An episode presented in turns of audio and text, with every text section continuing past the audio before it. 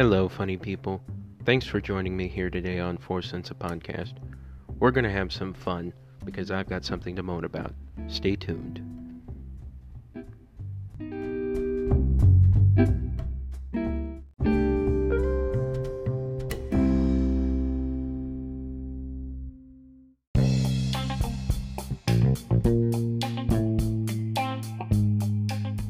Hello, funny people, and welcome once again to Four Cents a Podcast. I am your host, Ian Martinez Castmeyer, and thank you for joining me for what is our last episode of this mini series, an O. Henry holiday season. Well, as promised, when I announced that I was going to do this series, uh, the story, the featured story today is going to be O. Henry's holiday classic, The Gift of the Magi.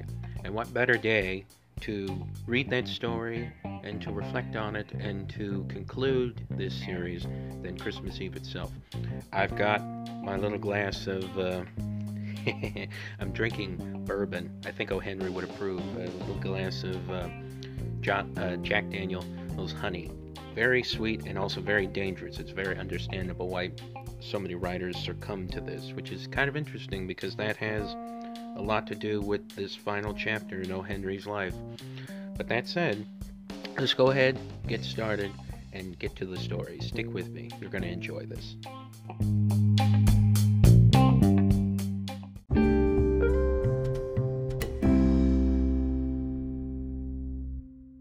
So, we rejoin O. Henry for this last stretch of his life. Um, by this time, this is about 1901.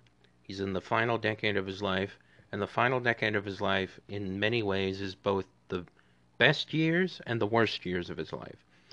He had gotten out of prison early. He'd been sentenced to serve five years in prison for embezzling funds from his bank, uh, the First National Bank in Texas, and he'd gotten out three after three years for good behavior. He'd been a model prisoner apparently. Um, and when he got out in 1901, he had already had a head start in his writing career because while he was in prison during those three years, he'd already been submitting and publishing stories in a lot of New York magazines, uh, including the first one, Whistling Dick's Quis- Christmas Stocking, which appeared in McClure's magazine that first bared the pen name O. Henry. And so you could say that from the moment he got out of prison, from the moment he was released, he finally kind of had a jump start on what he was able to do with his life on this final stretch of his life.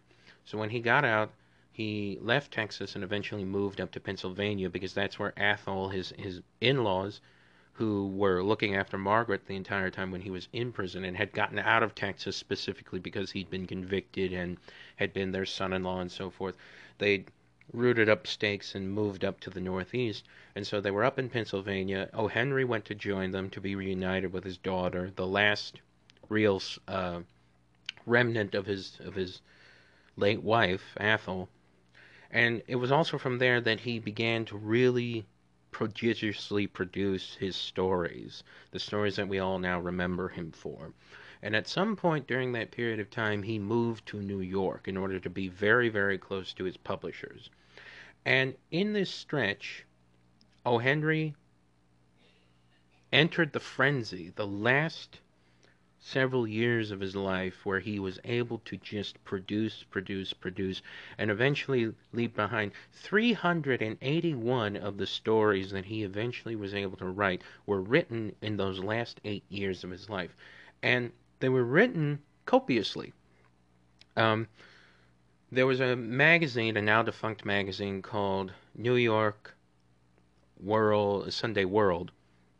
Excuse me, New York World Sunday Magazine, uh, a weekly magazine very similar to the New Yorker and to Time Magazine today that comes out once a week and has new stories and new articles in it once a week.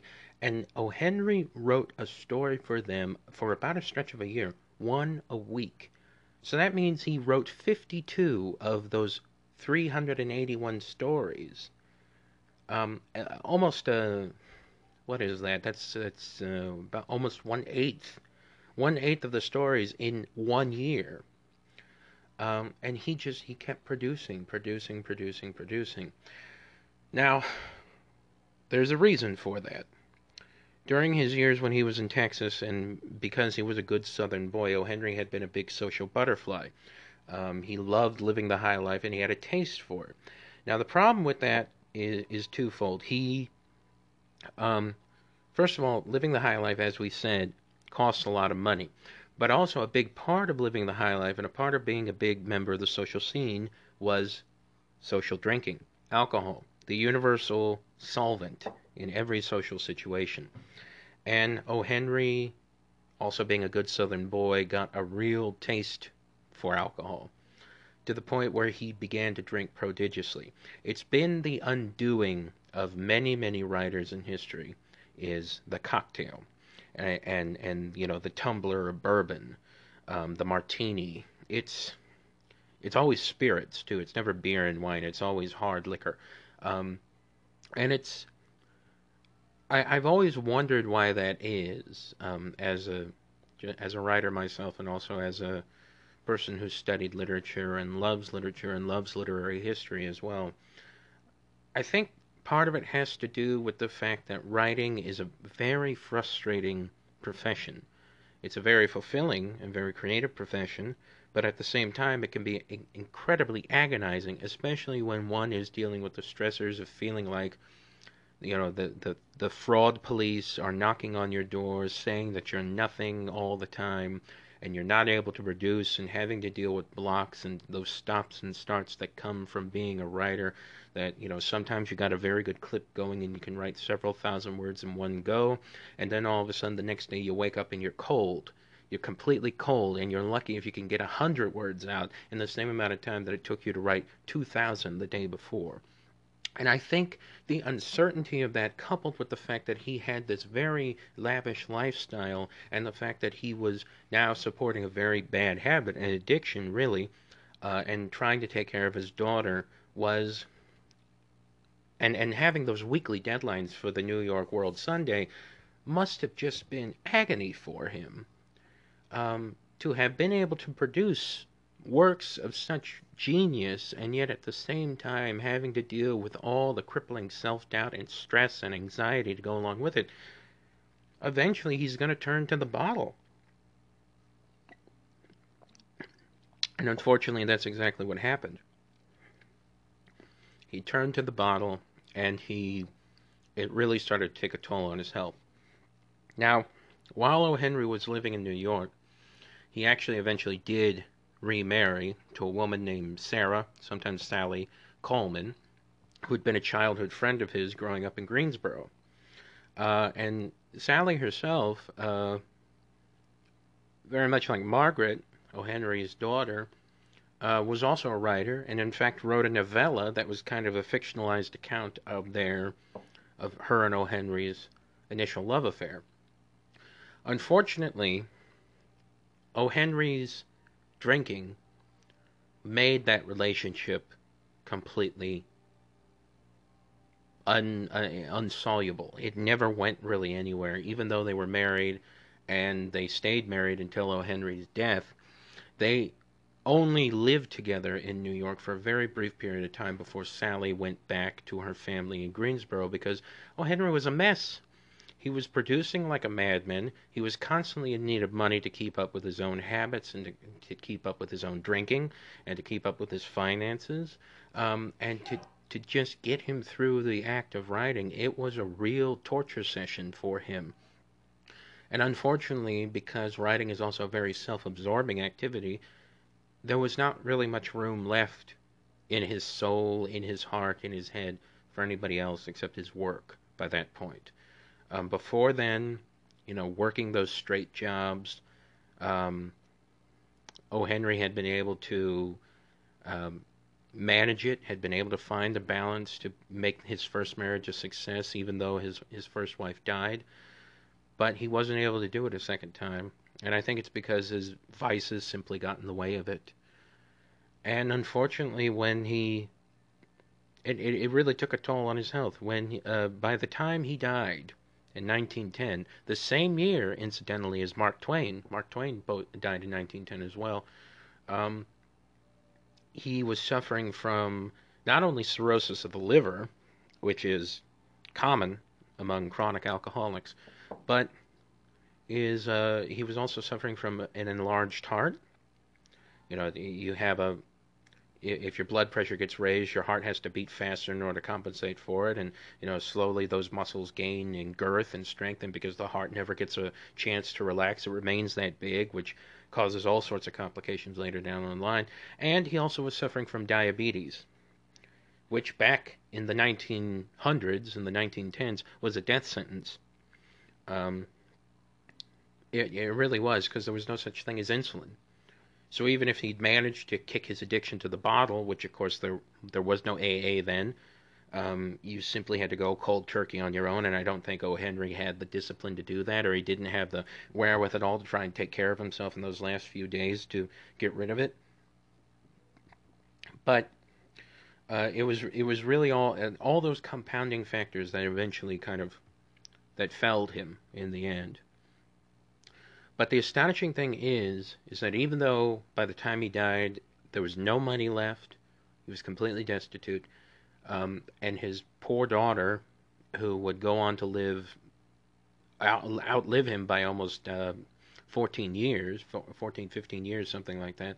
Um, despite all that, O. Henry still managed to produce an astonishingly good, great, enduring body of work that to this day is still important. He's probably not as well remembered as he ought to be, especially now, now that we're well over 110 years removed from his death. Um, but it's still, I mean, all the stories that we've read through this entire series just proves how enduring his work is. And his work continued to endure, and his legacy continues to endure. I mean, in 1952, a film called O. Henry's Full House, which was basically an anthology film made up of almost like the, the Creepshow of its day. It was this big movie that was actually made up of a whole bunch of smaller stories that were all based on O. Henry stories. Um, and then you know, and then later on, the O. Henry Award which is still considered the biggest prize I think that a short fiction writer can receive. I mean, Stephen King's won it, Walter Mosley's won it, Eudora Welty won it multiple times for her for her awards for her stories. Uh, Truman Capote won it. It's a big deal, and he still matters. We may not remember him as we maybe should, and we may not valorize him like we should. I mean, we shouldn't sanctify him because he was definitely an imperfect man. Um, and I, I think he would have been the first one to acknowledge that. But he's, his work still has resonance to us for us today.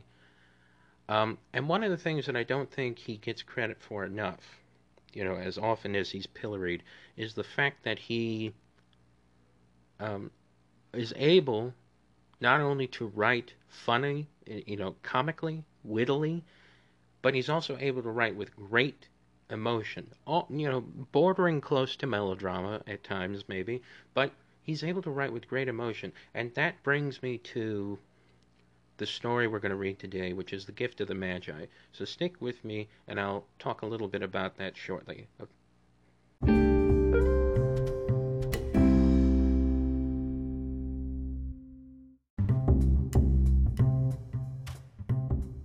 The Gift of the Magi which is the story that we will conclude this series with, is arguably O. Henry's best known, best loved, and most remembered for its story.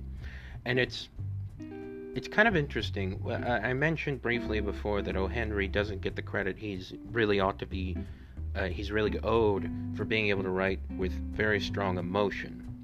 Um, I think in yesterday's story, uh, 20 years after, we're kind of able to see a little bit of that.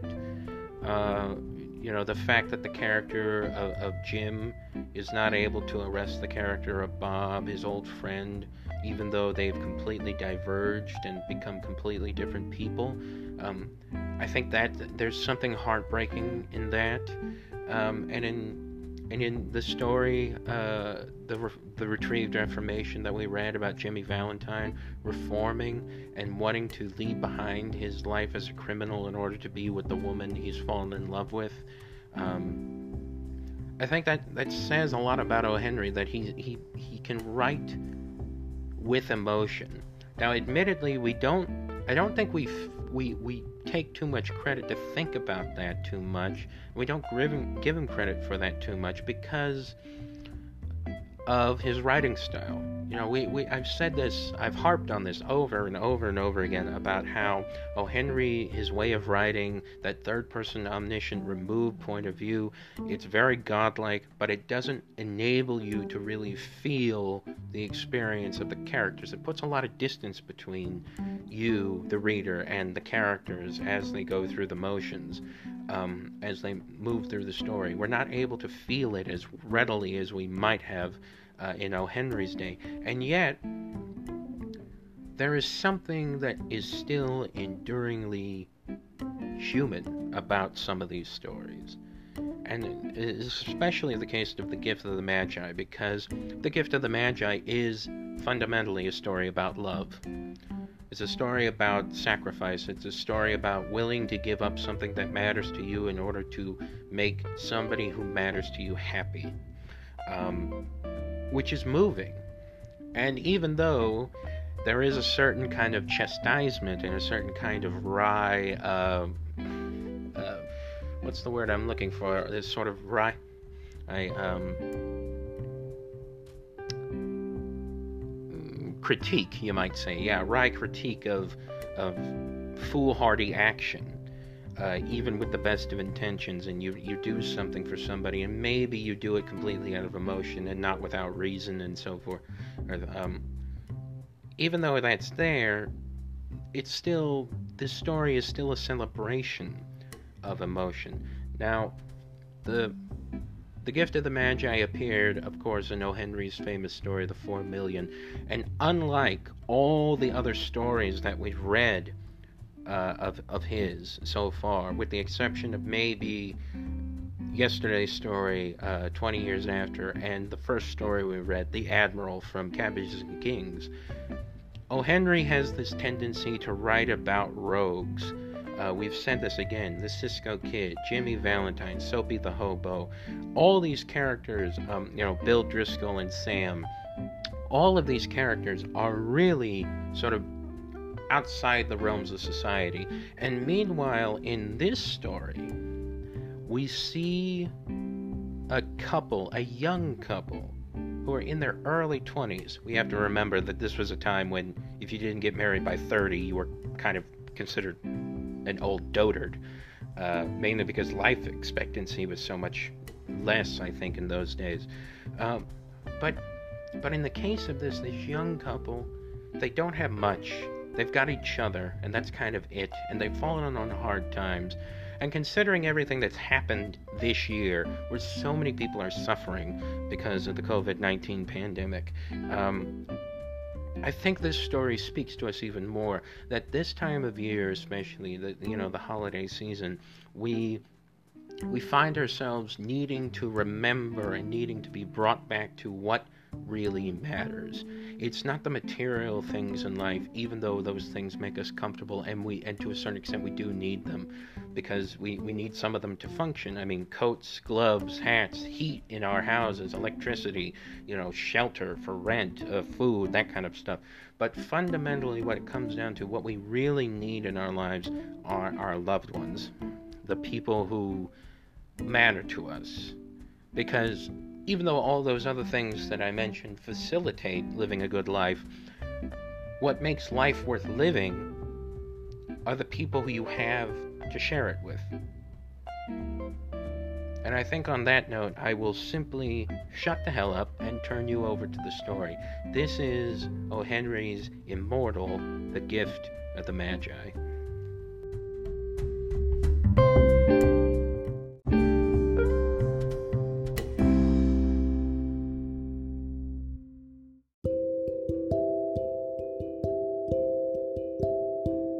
$1.87. That was all, and 60 cents of it was in pennies. Pennies saved one and two at a time by bulldozing the grocer and the vegetable man and the butcher until one's cheeks burned with the silent imputation of parsimony that such close dealing implies. Three times Della counted it, one dollar and eighty-seven cents, and the next day would be Christmas. There was clearly nothing to do but flop down on the shabby little couch and howl.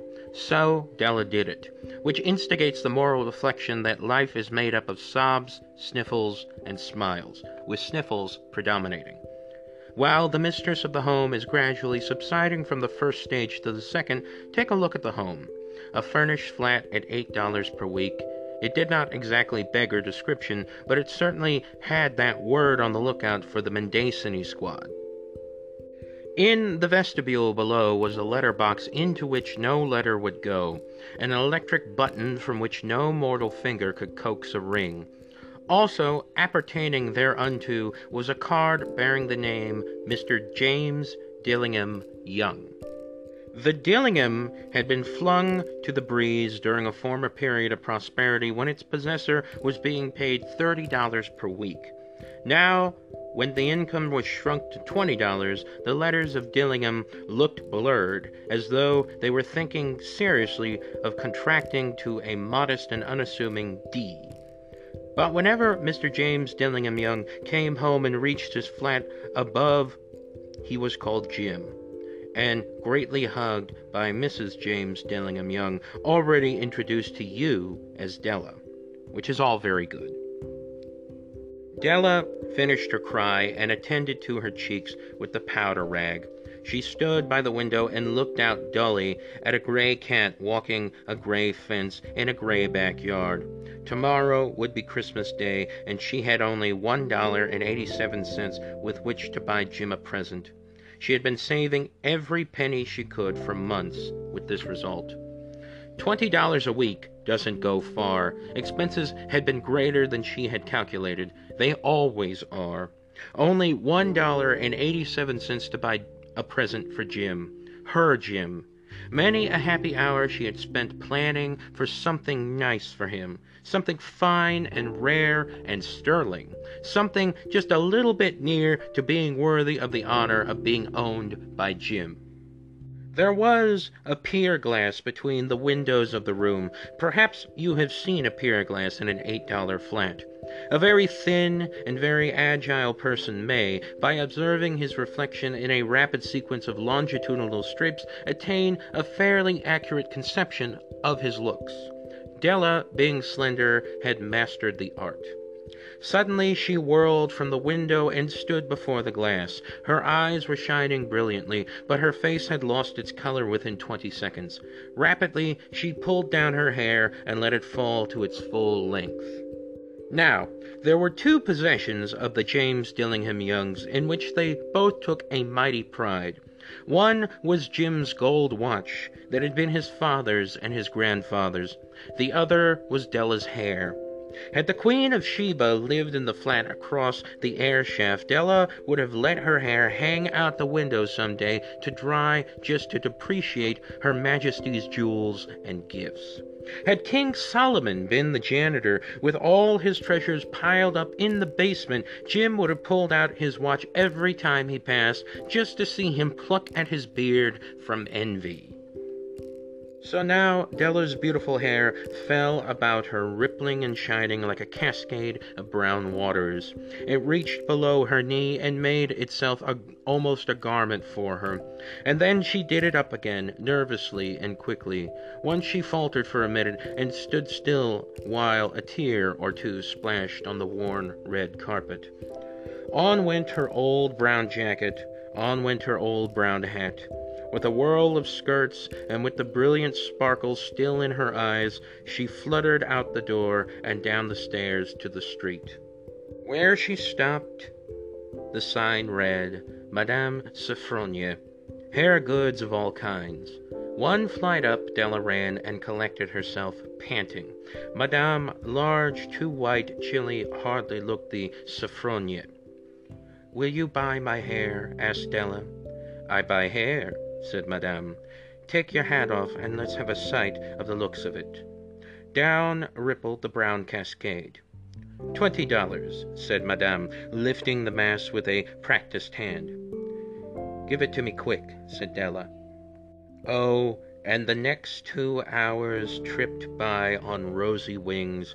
Forget the hashed metaphor. She was ransacking the stores for Jim's present. She found it at last. It surely had been made for Jim and no one else. There was no other like it in any of the stores, and she had turned all of them inside out. It was a platinum fob chain, simple and chaste in design, properly proclaiming its value by substance alone and not by meretricious ornamentation, as all good things should do. It was even worthy of the watch. As soon as she saw it, she knew that it must be Jim's. It was like him. Quietness and value, the description applied to both. Twenty-one dollars they took from her for it, and she hurried home with the eighty-seven cents.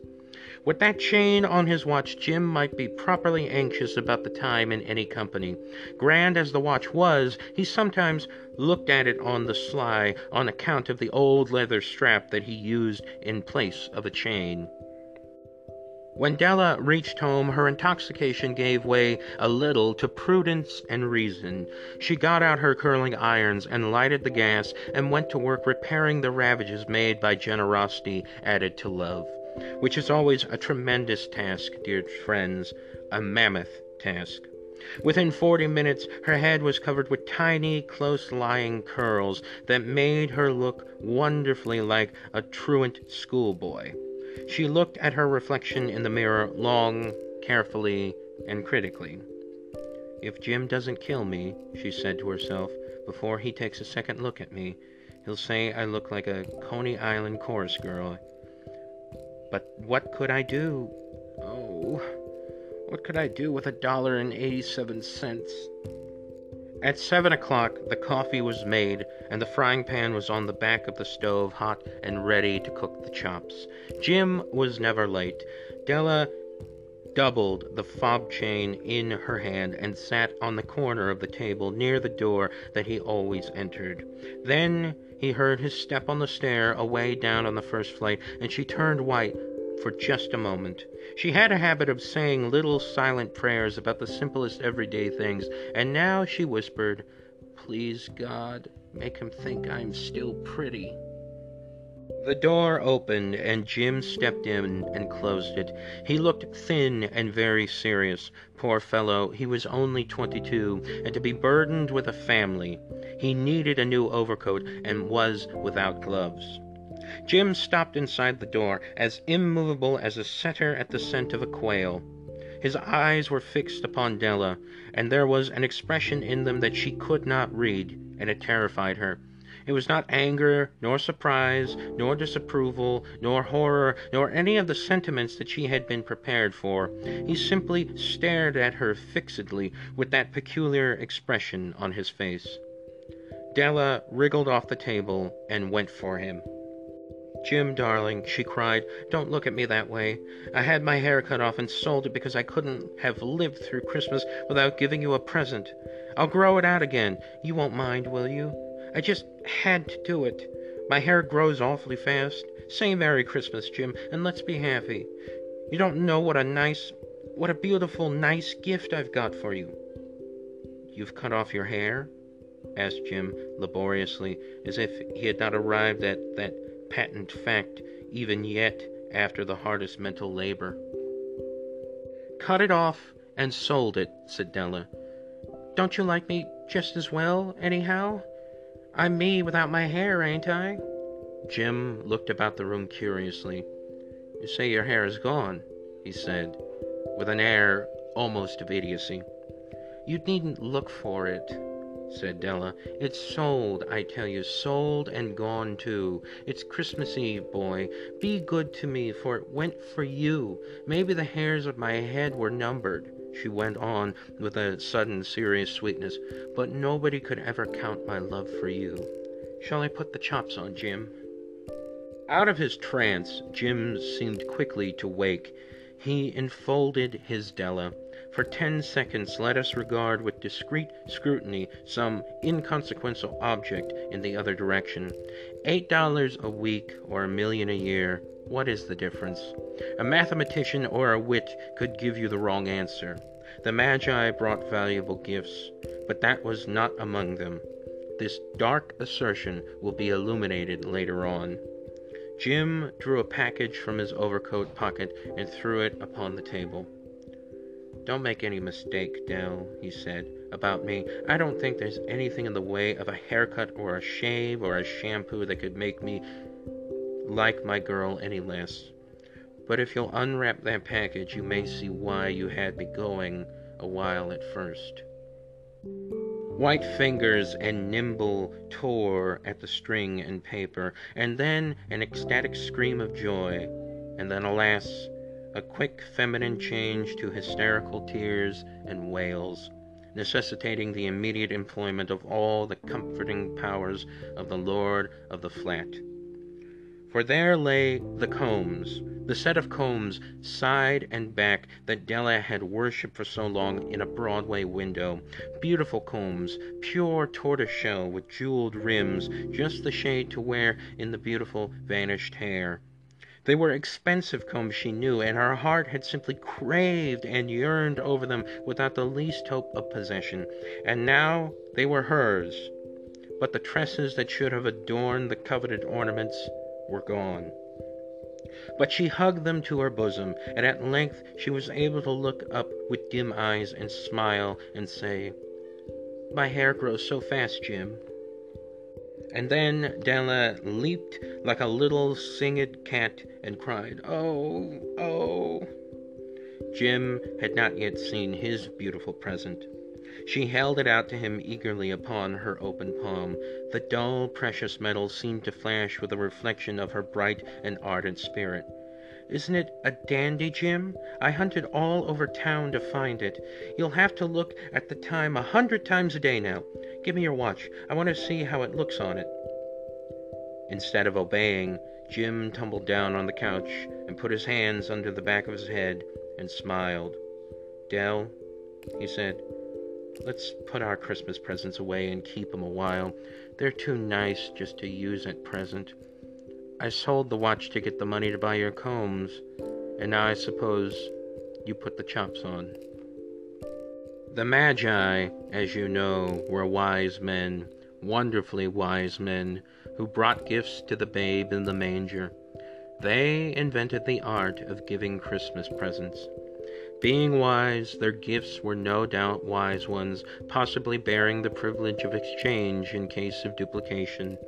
And here I have lamely related to you the uneventful chronicle of two foolish children in a flat who most unwisely sacrificed for each other the greatest treasures of their house. But in a last word to the wise of these days, let it be said that of all who give gifts, these two were the wisest. Of all who give and receive gifts, such as they are wisest. Everywhere they are wisest. They are the Magi.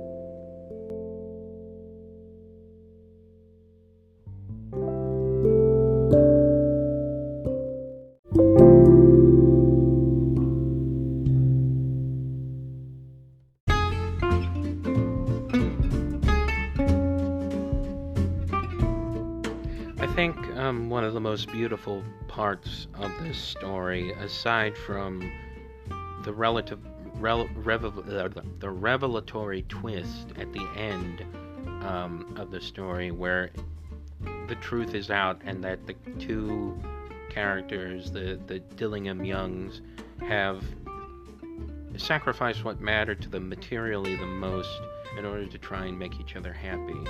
There's something really sweet about that, something that um, I think we can all relate to because we've all had to make sacrifices in our in our lives over the years for the people who matter to us. Whether it's a parent who has to give up a dream in order to raise a child, um, an unexpected child maybe, but uh, you know an unplanned blessing as they're sometimes called, or whether it's you know that I'm reminded again of that uh, of the movie It's a Wonderful Life where all those unexpected circumstances occur in the life of George Bailey, and he has to make sacrifice after sacrifice after sacrifice in order to help somebody, whether it's to keep his, whether it's the loss of his hearing in order to save his brother, or you know that unfair, unjust beating that he gets at the hands of Mr. Gower for saving him from accidentally poisoning somebody, or having to give up his own freedom, his own chance of going to college in order to keep his father's business, which is a pillar of the community, afloat. Uh, and giving all that experience to the brother that he saved all those years before, you know, it's there is a virtue in, in, in sacrificing things for the people who matter and for doing it for the right reasons.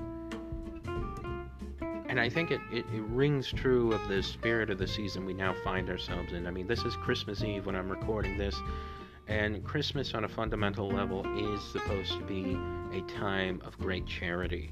Um, or at least it was uh, for, for many, many years. I'm not entirely sure what it is now, but uh, um, it used to be a time of giving and a time of just remembering and of reflecting on the essentials in life.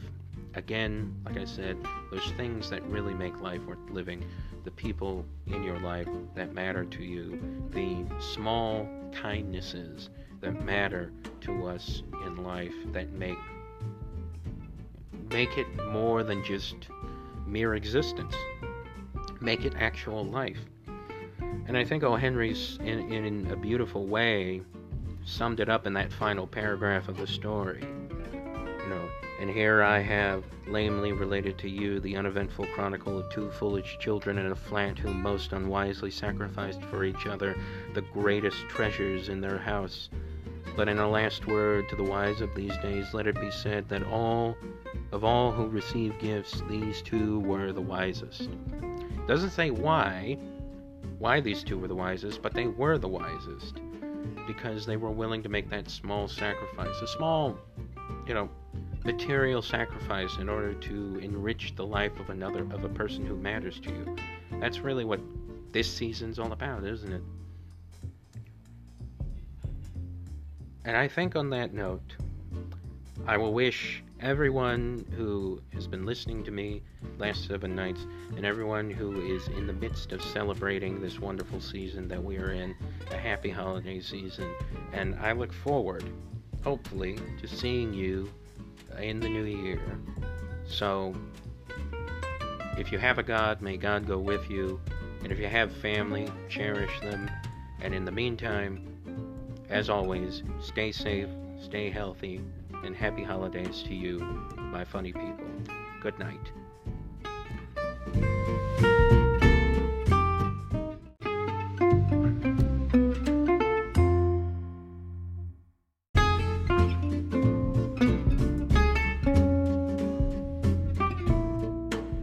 Hey, funny people. That's it from me here on Four Cents a Podcast.